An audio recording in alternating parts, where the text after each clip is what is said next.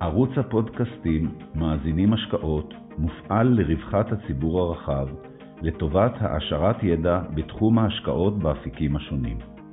יוזמת ומפעילת הערוץ הינה חברת פיננסים ניהול הון פרטי בע"מ, העוסקת בייעוץ השקעות.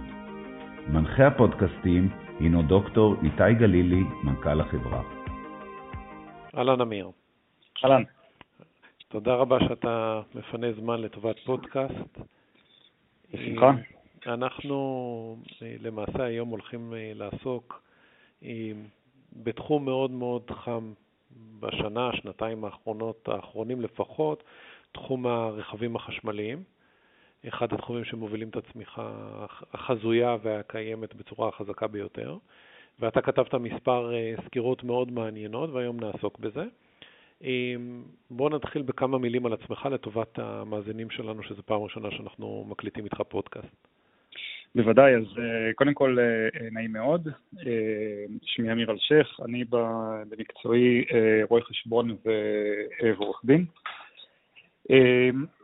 הייתי בעברי גם מעורב בתחום של האנרגיה המתחדשת, וגם תמכתי בעולם ההשקעות. היום אני עובד כאסטרטג בבית ההשקעות ילין לפידות, וכחלק מזה, חלק מהדברים שאני עוסק בהם זה שהיא הבנה עמוקה יותר של סקטורים וכיוונים שלהם הולך העולם, מתוך תפיסה שהבנה מתוזמנת נכון של סקטורים כאלה יכולה גם להמשיך הדרך להתרגם להחלטות השקעה נבונות או נדרשות.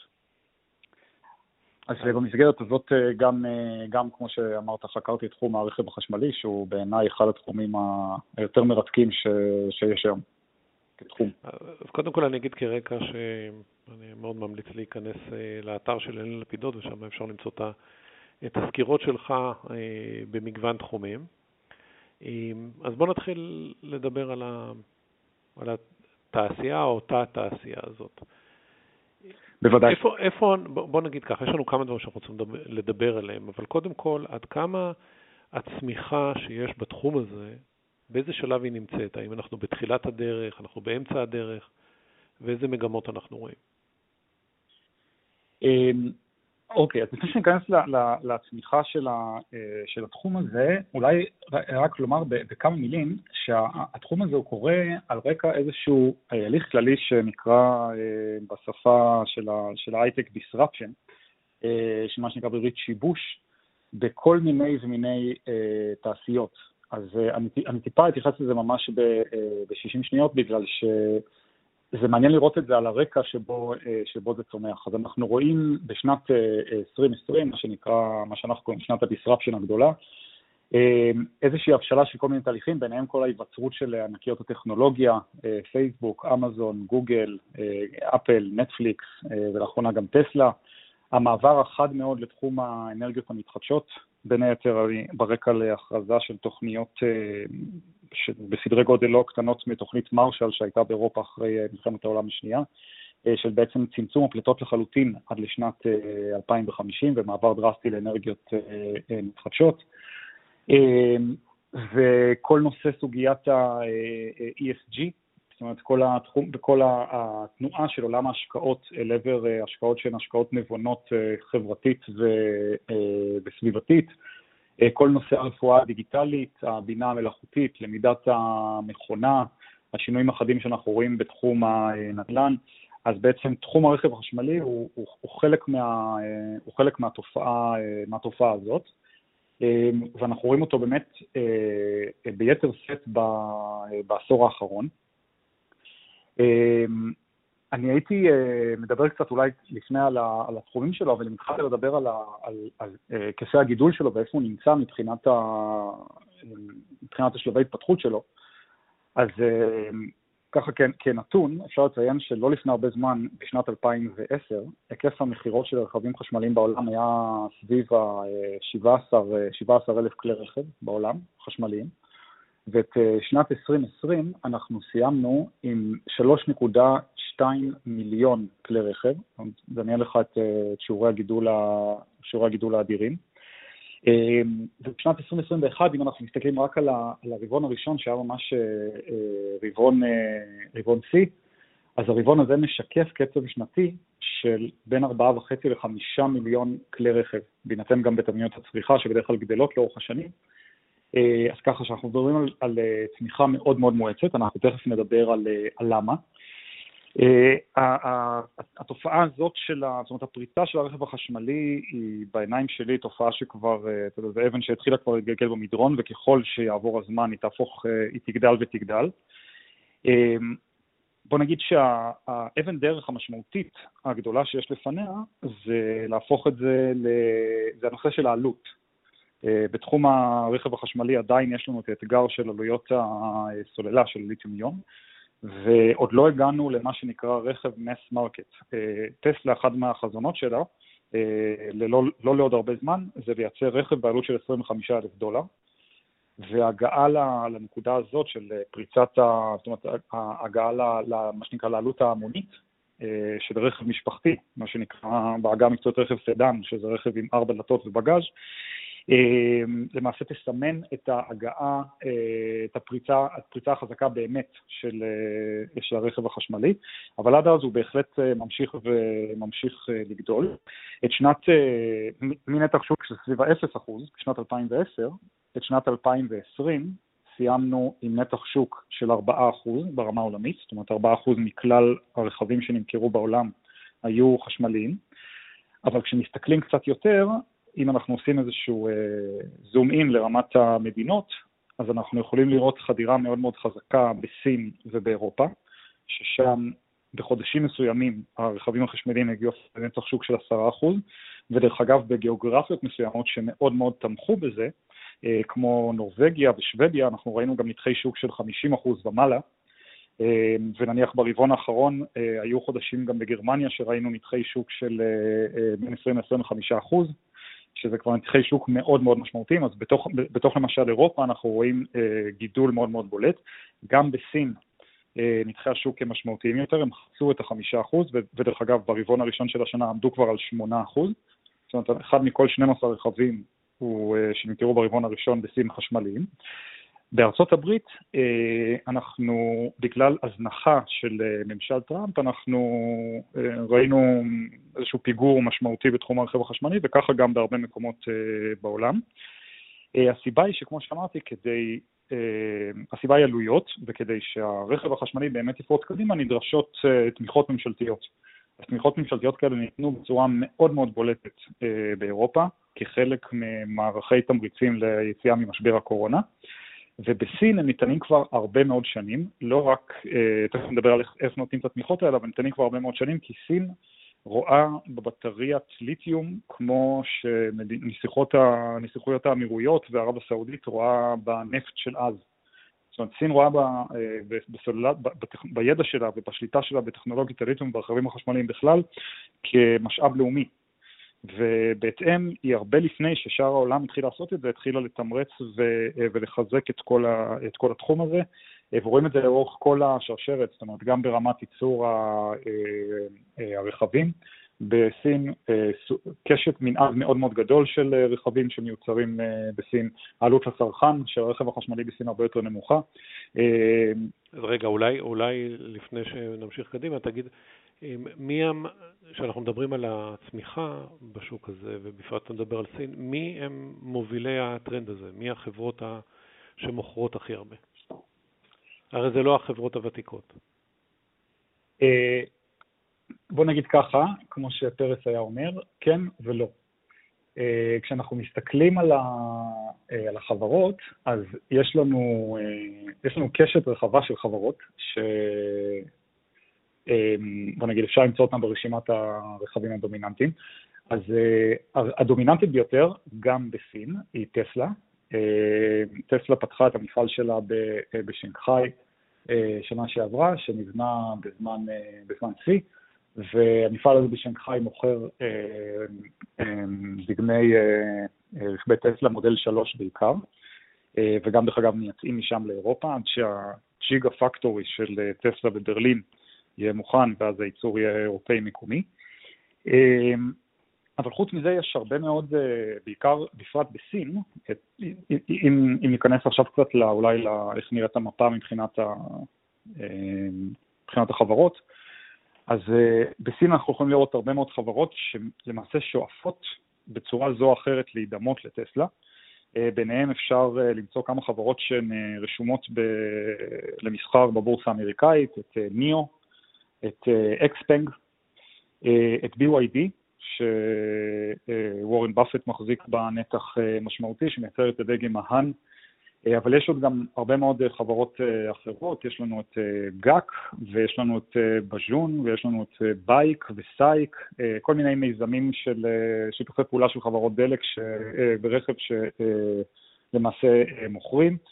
יש לנו גם חברות מתמחות ברכב היברידי, כמו למשל לי אוטו, זה גם כן חברה ש... נמכרת, נסחרת סליחה בארצות הברית. הנתח הגדול באמת, אם אנחנו מסתכלים למשל על, על שנת עשרים עשרים, אז מי, ש, מי שמוכרת הכי הרבה, גם, גם ברבעון הראשון של השנה זה טסלה, אבל אחריה אפשר למצוא למשל את הוולינג מיני איי וי, אפשר למצוא את, את דגם ההאן של בי וואי די, שהוא המקביל של טסלה, ניסן ליף המוכר, גאק איון אס, זה גם כן חברה סינית שרוצה להוציא רכב שמדמה לטסלה, ועוד הרבה דגמים חשמליים של החברות הידועות, ניסן ליף, זה הדגם החשמלי של ניסן, שהוא כזה הסובארו של תחום הרכבים החשמליים, אאודי אי-טרון, בי אם דאבליו, רנו זד או אי, רכב חשמלי קטן מאוד מאוד פופולרי באירופה, קיה נירו, פולקסווגן איי די שלוש ואיי די ארבע, אז אם אני קצת מסכם את הדברים, אז לצד הטסלה שהיא מובילה ביפר, אנחנו יכולים למצוא קשת של חברות סיניות, שהן דומיננטיות דרך אגב בעיקר בסין, בחלקן גם הן לא בדיוק תחרות לטסלה, כי הן מייצרות רכבי מיני עירוניים, שהטווח שלהם הרבה יותר נמוך והמהירות שלהם הרבה יותר נמוכה, ובמקביל אנחנו יכולים לראות תנועה מאוד מאוד חדה של חברות הרכב המסורתיות, ובראשן פולקסווגן, אבל לא רק, גם בי אם דאבליו, וגם יונדאי, וגם רנו, שעושות מהלכים, דרך אגב, בזמן האחרון גם מרצדס, שהודיעה לפני מספר חודשים שהיא הולכת להשקיע עשרה מיליארד אירו בתחום הזה, ושברולט, אמריקאית. זאת אומרת, אנחנו נראות קשת רחבה מאוד של חברות רכב מסורתיות, שמבצעות השקעות עתק בתחום הרכב החשמלי. פולקסווגן הייתה הראשונה שבהן, והיא פשוט, זאת אומרת, היא הבינה שלמרות שזה נראה שלא, אז המציאות הולכת לשם, ופשוט הסיטה מאוד מאוד חזק את מערך ההשקעות שלה לעבר הרכבים החשמליים, ועם עם, עם, היקף השקעות של שלושים וחמישה מיליארד אירו, שזה היקף השקעות אדיר, והייתה הראשונה מבין החברות רכב מסורתיות, שבאמת הבינה לאן הולכים הדברים, ועשתה את מהלכים בהתאם, וחברות רבות אחריה עשו ועושות את זה עד, עד היום. דרך אגב, אנחנו יכולים גם למצוא, מי ששמע, גם אפל, עכשיו הודיע על רצון שלה לפתח רכב חשמלי, אמזון, דרך ההשקעה שלה בחברת ריוויאן, יש לה את החזון של הרובוטקסי, זאת אומרת, לעשות את השילוחים באמצעות רכבים חשמליים אוטונומיים, ועוד ועוד. איפה, איפה אתה חושב שנמצא הצוואר בקבוק של החברות האלה? זאת אומרת, זה, זה, זה, זה, זה בבטריה? זה, זה במיצוב? כן, לדעתי. לפי, לפי מה שאני מבין, החברות המסורתיות לא מתומחרות בצורה כזאת שמנבאים להם צמיחה מאוד מאוד חזקה בתחום הזה. אלא אם כן תתקן אותי. אז חלק מהן כבר מתחילות להיות מתומחרות גם על הצמיחה בסגמנט הסגמנט החשמלי.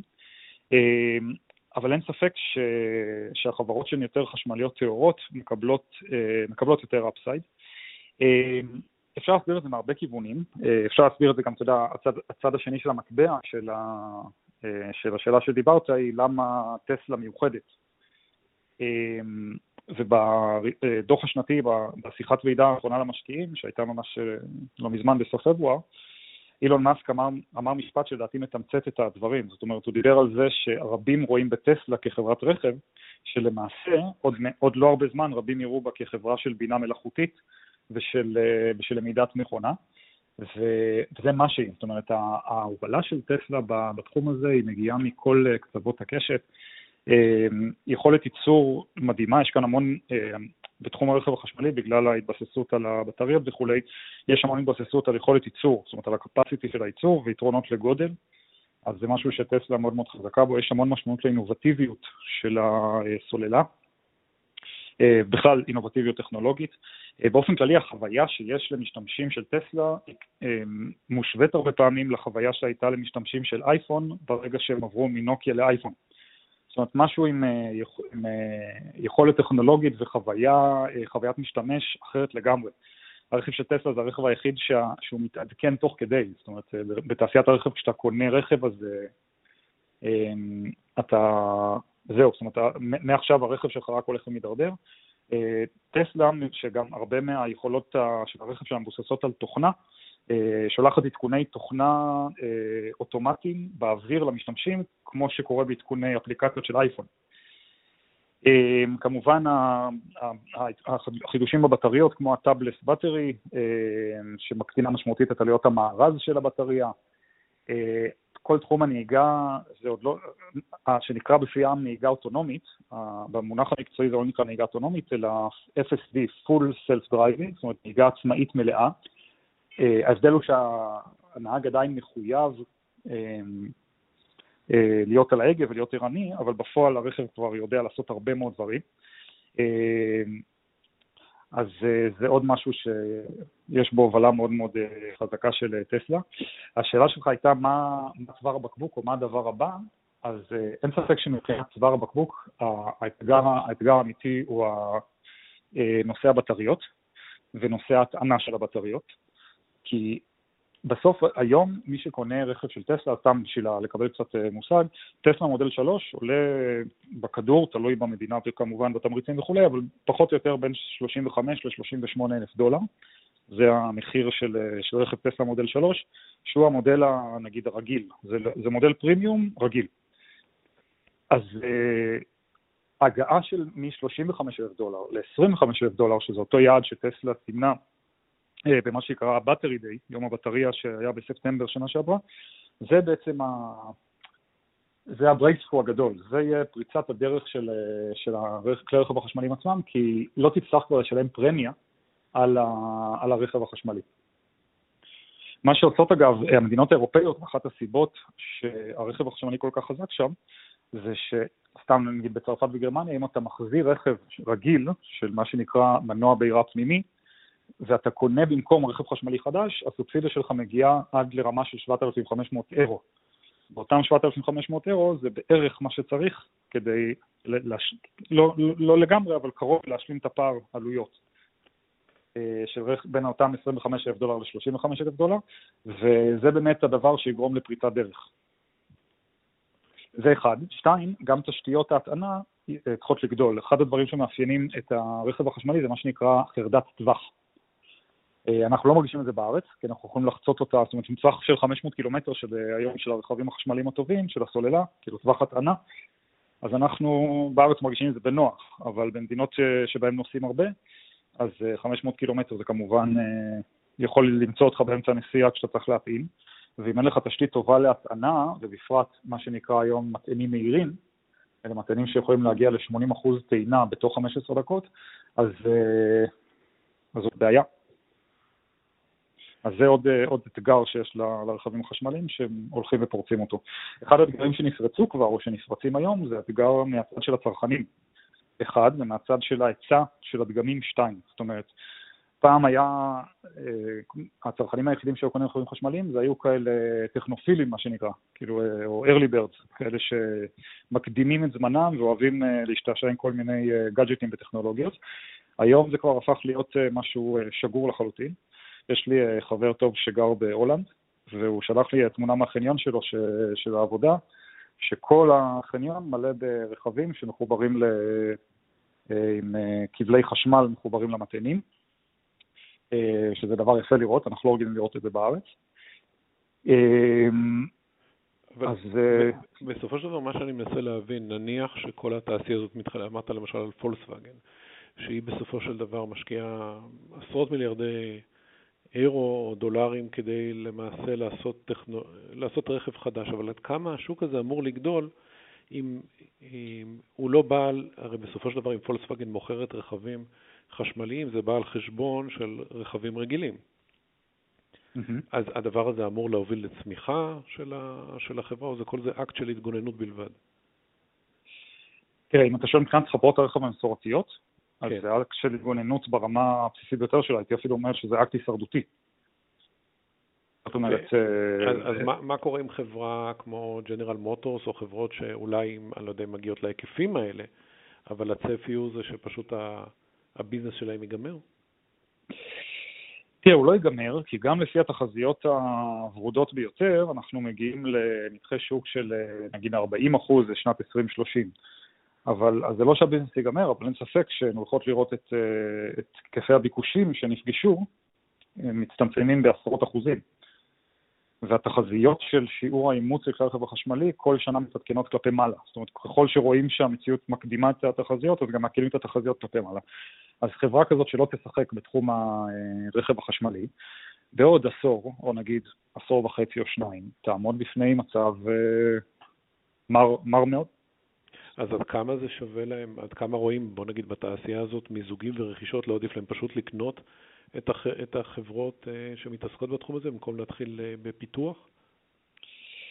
תראה, א', כל חברה שאומרת לעצמה, זאת אומרת, פולקסווגן למשל, אחת הטרדות הגדולות שלה, זה שיהיה לה גם יכולת ייצור סוללות לעצמה.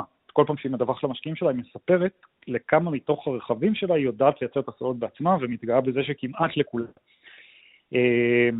כל, כל אחת מהחברות, אתה יודע, זה חלק מה...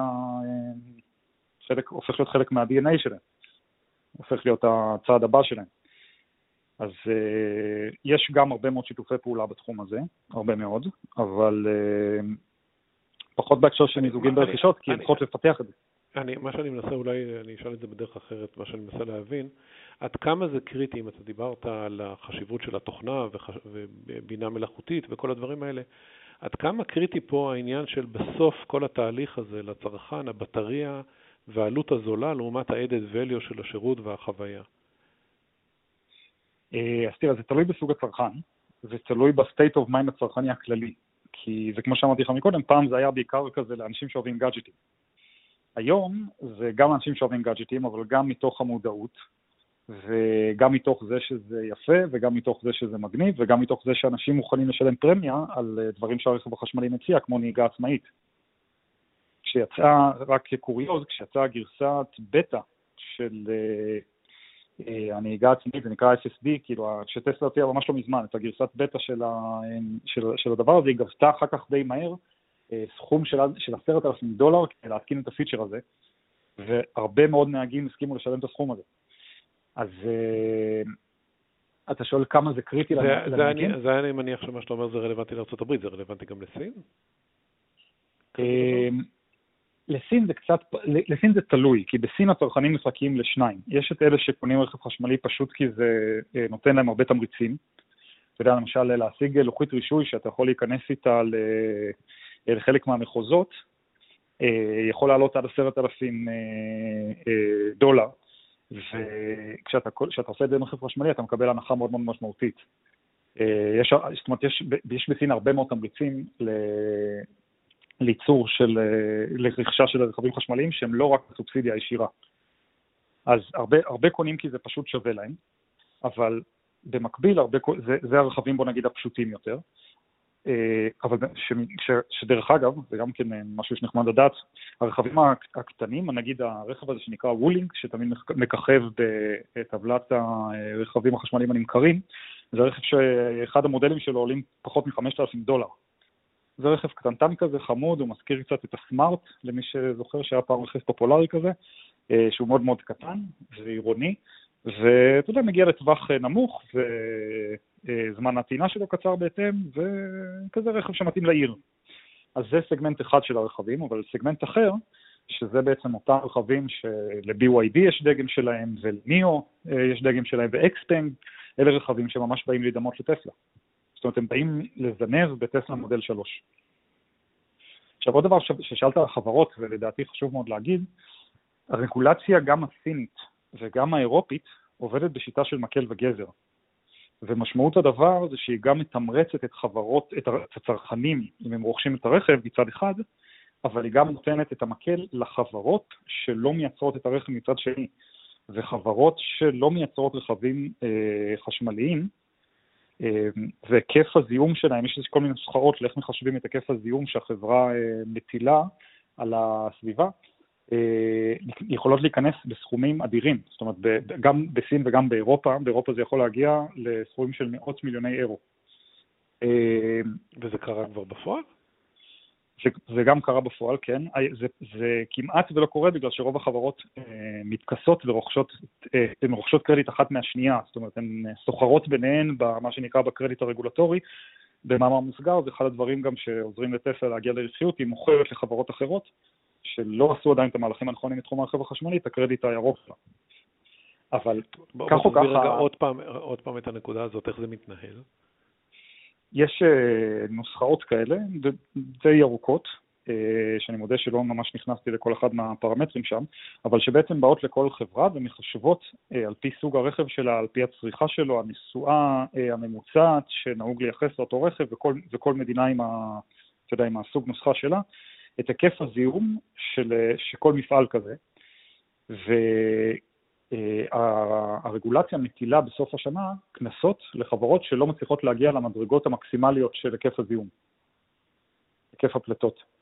אז זה גם בסין, בארצות הברית אין את הרגולציה הזאת, אבל גם בסין וגם באירופה יש את הרגולציה הזאת וביתר סט, וזה נותן פוש מאוד חזק לחברות ללכת ולייצר, זאת אומרת, לייצר ולהמיר חלק מהדגמים שלהם לדגמים חשמליים או היברידים, כי אחרת הם פשוט מתמודדות מול כנסות. או שנאלצות לרכוש קרדיט רגולטורי כזה, זאת אומרת שזה אומר לרכוש את הנקודות העודפות, זה כמו שיטת ניקוד כזאת. אז אותן חברות שלא עשו רכב ירוק, רוכשות נקודות העודפות של אותן חברות שהן מאוד מוצלחות בתחום הרכב החשמלי, וככה דברים מתקזזים. אז, אבל, אבל זה בכל מקרה מסמן לחברות את ה, לאן, לאן צריכות ללכת. שוב, לא בכל העולם, אבל בסין ואירופה של גיאוגרפיות חשובות מאוד בעולם הרכב. אוקיי, okay, אז איך, איך אתה חושב אנחנו אמורים לראות את התמחור של החברות החדשות בתחום הזה, שזו סוגיה שמלווה אותנו כבר כמה שנים, אבל איך ניתן לתמחר בסביבת עבודה כזאת, עם, בוא נגיד, תעשייה שהיא צומחת, אבל במכפילים שהם על פניו נראים מאוד מאוד גבוהים. איך, איך אתה מתמודד פה עם תמחור?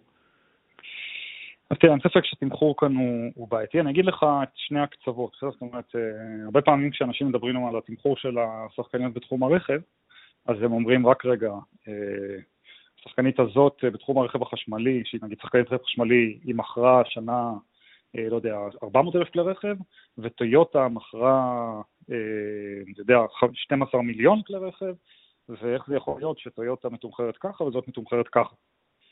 אז כמובן שהשיטה הזאת של להשוות את השחקניות של הרכב החשמלי לשחקניות הרגילות היא לא נכונה, כי בסופו של יום לשחקניות האלה יש משהו שהוא אחר לגמרי, זאת אומרת שהוא אין פוטנציאל הרבה יותר גדול. מן הצד השני, מי שמחליט החלטת השקעה כזאת צריך לראות לנגד עיניו איזשהו מודל הערכת שווי זה או אחר, שמניח הנחות, אתה יודע, גם אם הן אופטימיות בקשר לכמות הרכבים שנמכרים, ומנסה להסיק מהן מסקנה. ומבחינת החוסר ודאות, הרי בסופו של דבר עדיין דיברת על אחוזי חדירה לשוק שהם חד ספרתיים. איזה, איזה סיכונים אנחנו לוקחים בתחזיות קדימה, מבחינת מה, מה יכול לקרות, מה יכול לקרות בסין, מה יכול לקרות בארצות הברית? זאת אומרת, האם השחקנים שמובילים כרגע, הם פתחו פער מספיק גדול שאפשר לפתוח שהם יהיו המותגים העתידיים? לא, זה בהחלט פקטור של סיכון. זאת אומרת, אין ספק ש... תראה, אם מסתכלים קצת, סתם, בשביל קצת לקבל מושג מבחינת נתחי שוק וכאלה. רק כשאנחנו מדברים על ה... ברמת ה... אפשר, בדרך כלל מדברים או ברמת המותג או ברמת הדגל. בסדר? אז אם נדבר רגע ברמת המותג, סתם בשביל להבין. מתוך כל הרכבים החשמליים, טסלה מודל שלוש, מחר אחת עשרה אחוז זה ברבעון הראשון. בסדר? נמכרו ברבעון הראשון אחד נקודה אחת מיליון כלי רכב חשמליים בעולם. מתוכם אחד עשר אחוז זה טסלה מודל שלוש, תשעה אחוז זה וולינג, זה אותו רכב קטן שיש בסין, עוד חמישה אחוז זה מודל Y של טסלה, ואחריו אפשר למצוא הרבה הרבה חברות שבתוכן כל השמות המוכרים, רנו, בי אם דאבליו, וולבו, אאודי, קיה, פולקסווגן וכו', שלכל אחד מהדגמים האלה של החברות יש שני תחשוק של אחד אחוז. זה ככה נראית היום ההתפלגות. עכשיו, פולקסווגן לדוגמה, אם, אם נאסוף את כל הרכבים של טסלה, אז נראה שלטסלה יש ברמה עולמית ברבעון האחרון נתח שוק של שישה עשר אחוז, ונגיד לפולקסווגן ו-בי וואי די ומרצדס גם, שהן צרכניות טובות יחסית בתחום הרכב החשמלי, יש נתח שוק ל-חמישה עד שישה אחוז.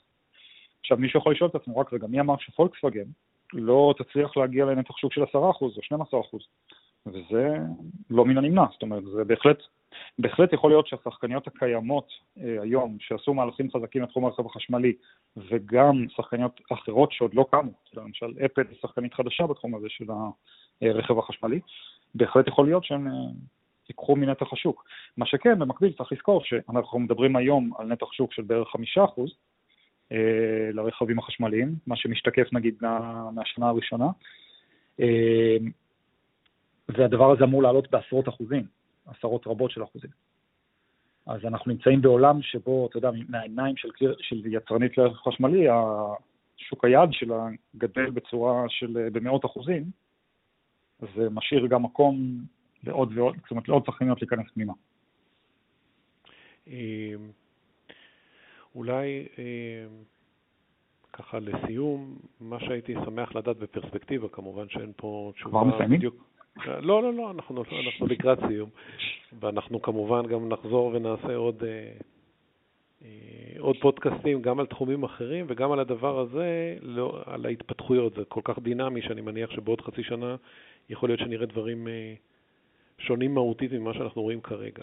אבל בנקודת זמן שאנחנו נמצאים עכשיו, עד כמה אתה חושב שהתעשייה הזאת או התחום הזה הוא צריך להיות מוטמע בתוך אסטרטגיה של תיק השקעות מוטה צמיחה? עד כמה הענף הזה או התחום הזה הוא ראוי למשקל? אז תראה, כמו שאמרתי בהתחלה... עם כל הסיכונים שאתה רואה בו ועם כל התמחורים, זה משהו שאתה חושב ש... אסטרטגיית צמיחה צריכה להיות מבוססת עליו? זה צריך להיות טרנד מרכזי, טרנד קטן? כן. תראה, אסטרטגיית צמיחה כאסטרטגיה נהנתה מעודף מאוד מאוד גדול של השקעות בשנת עשרים עשרים, כי הקורונה למעשה איצה מגמות ארוכות טווח שהיו בתחום ה... בתחומי צמיחה שונים, היא גרמה להן להאצה מאוד מאוד חזקה בתקופת זמן מאוד מאוד קצרה. אז בהתאם, המיינדסט של המשקיעים היה להיכנס לתוך מניות צמיחה, זה גרם בחלק מן המקרים, מטבע הדברים, לאיזשהו עיוות של מחיר. זאת אומרת, כי גל מאוד מאוד גדול של השקעות הלך לחברות צמיחה שהן חברות שצריך לבחור בפינצטה, כי זה בסוף חברות שחלקן יש או הכנסות נמוכות, חלקן גם אלה שיש להן הכנסות גבוהות או דרחוקות מאוד מרווחיות, ונדרשות להשקעות עוניות מאוד מאוד גדולות ועם רוצת הדרך. אז מטבע הדברים נוצרו גם חברות יקרות, ואנחנו רואים בחודשים, בחודשים, חודשיים, שלושה האחרונים, או בחודשיים האחרונים יותר בדיוק, איזושהי צייה של אוויר מחלק מהחברות האלה, ש... שלהן באמת זרם יותר מדי, זרמו יותר מדי השקעות לפני כן. למרות זאת, having said that, כמו שאומרים, אין ספק... אבל שמה שאמרת רלוונטי, אני חושב שלרוב הסגמנטים, לאו דווקא רק לתחום הזה, לכל התחומים נכון. של... של טכנולוגיה חדשנית, או לקטגוריות השקעות זאת, או רוחבית זה היה. שאלה עד כמה פה הירידות האלה הן זמניות, ו... והתחום הזה בתוך הקטגוריה של הצמיחה אמורה להוביל, בוא נגיד, זה אמור להיות התמה המרכזית בתחום של צמיחה. אני לא יודע אם בהכרח המרכזית, אבל בהחלט אחת מהתמות, כי אין ספק, בסופו של יום אנחנו מדברים כאן על שוק שהיה אפס, עד לפני עשור, הגיע לחמישה אחוז תוך עשור, כשברקע ברקע יש השקעות הוניות וקפיטליות של מיליארדי יורוים ודולרים, על ידי קשת מאוד מאוד גדולה של שחקניות, ישנות וחדשות, והדבר הזה הולך להוביל לצמיחה מאוד מאוד חזקה. אתה יודע, הגופים השונים מתפלספים אליהם, האם נתח השוק של הרכבים החשמליים עוד ב-עשרים, דרך אגב, תמיד התחזיות הן ל-עשרים שלושים, עשרים שלושים זה ממש מעבר לפינה, סוף העשור הנוכחי. אנחנו מדברים על מעבר מנתח שוק של אחוזים בודדים, פחות מחמישה אחוז, אל עבר נתח שוק של אזור השלושים אחוז. אז אין ספק שיש כאן תחום שצפויה לו צמיחה מטורפת, הוא נהנה מחדשנות מדהימה וחידושים, אתה יודע, והתפתחויות טכנולוגיות מרהיבות.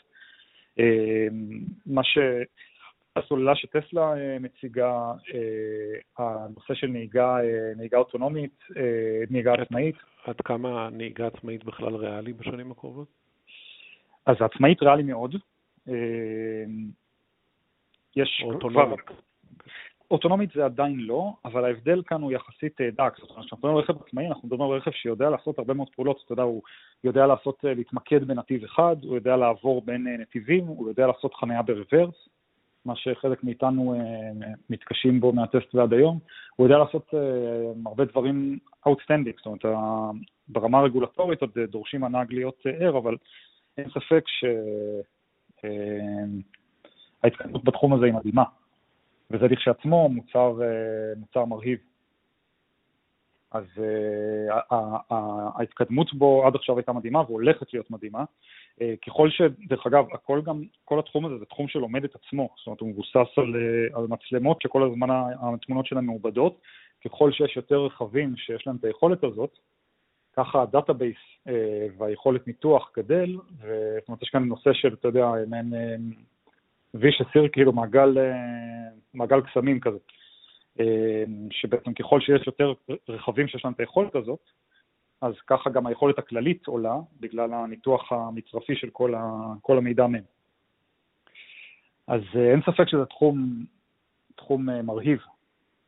עד כמה אתה חושב שזה ראוי להיות, בוא נגיד בפרספקטיבה בינלאומית, אתה דיברת על חברות אמריקאיות, חברות סיניות, עד כמה אנחנו צריכים להיות חשופים לחברות סיניות להשקעה בתחום הזה, לעומת חברות אירופאיות ואמריקאיות? יש משמעות, אתה חושב, לדברים האלה? יש פערים טכנולוגיים? יש איזשהו הבדל בסיכון או בסיכוי שאתה חושב שאנחנו צריכים להתייחס אליהם? כן, זה את הסיכון שקשור לסין. אנחנו צריכים להירתע ממניות סיניות בתחום הזה? אני לא יודע אם בתחום הזה ספציפית יותר מאשר, אתה יודע, הסיכון סין הכללי, זאת אומרת, כי הסיכון, המתח שמייצר את סין מול המערב, הוא משהו שאי אפשר להתעלם ממנו. וזה פרשנות של כל אחד, אתה יודע, יש כאלה שאומרים שהשילוב של, של החברות הסיניות במערב והפוך, אתה יודע, שבסוף השווקים, הכלכלה יותר חזקה מאשר ה...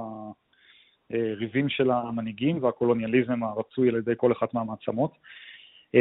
יש כאלה שחושבים שיום יבוא וכל הסיפור הזה יהפוך להיות מלחמה קרה גדולה גדולה. אז אתה יודע, זה נתון הפרשנות של כל אחד. ברמת החברות, בוודאי יש חברות סיניות שיש להן מודלים עסקיים מעניינים, ושוב זה כפוף לתמחור. אתה יודע, יש חברות שבאות לזנב בטסלה שהן סיניות. השוק הסיני כשעצמו הוא שוק, אתה יודע, מדהים. זאת אומרת, גם אם החברות הסיניות לא יצליחו לצאת החוצה לשווקים אחרים, אז יש להם כבר בתוך עצמם שוק נהדר, והממשל הסיני מאוד מאוד מתמרץ באופן טבעי, מאוד מאוד מקשה על חברות זרות, אבל זה מאוד מתמרץ חברות, רכישה של חברות סיניות.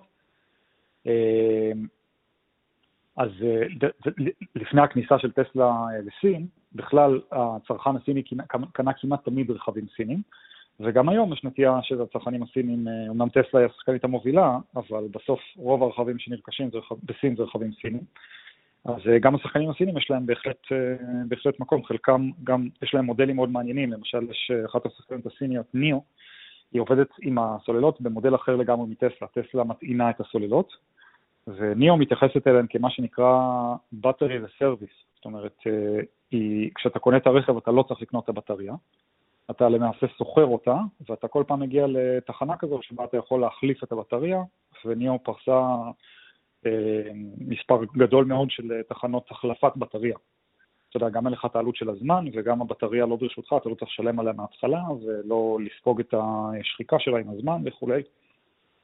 זה משהו שסינים, חלק מהסינים מאוד מאוד אוהבים.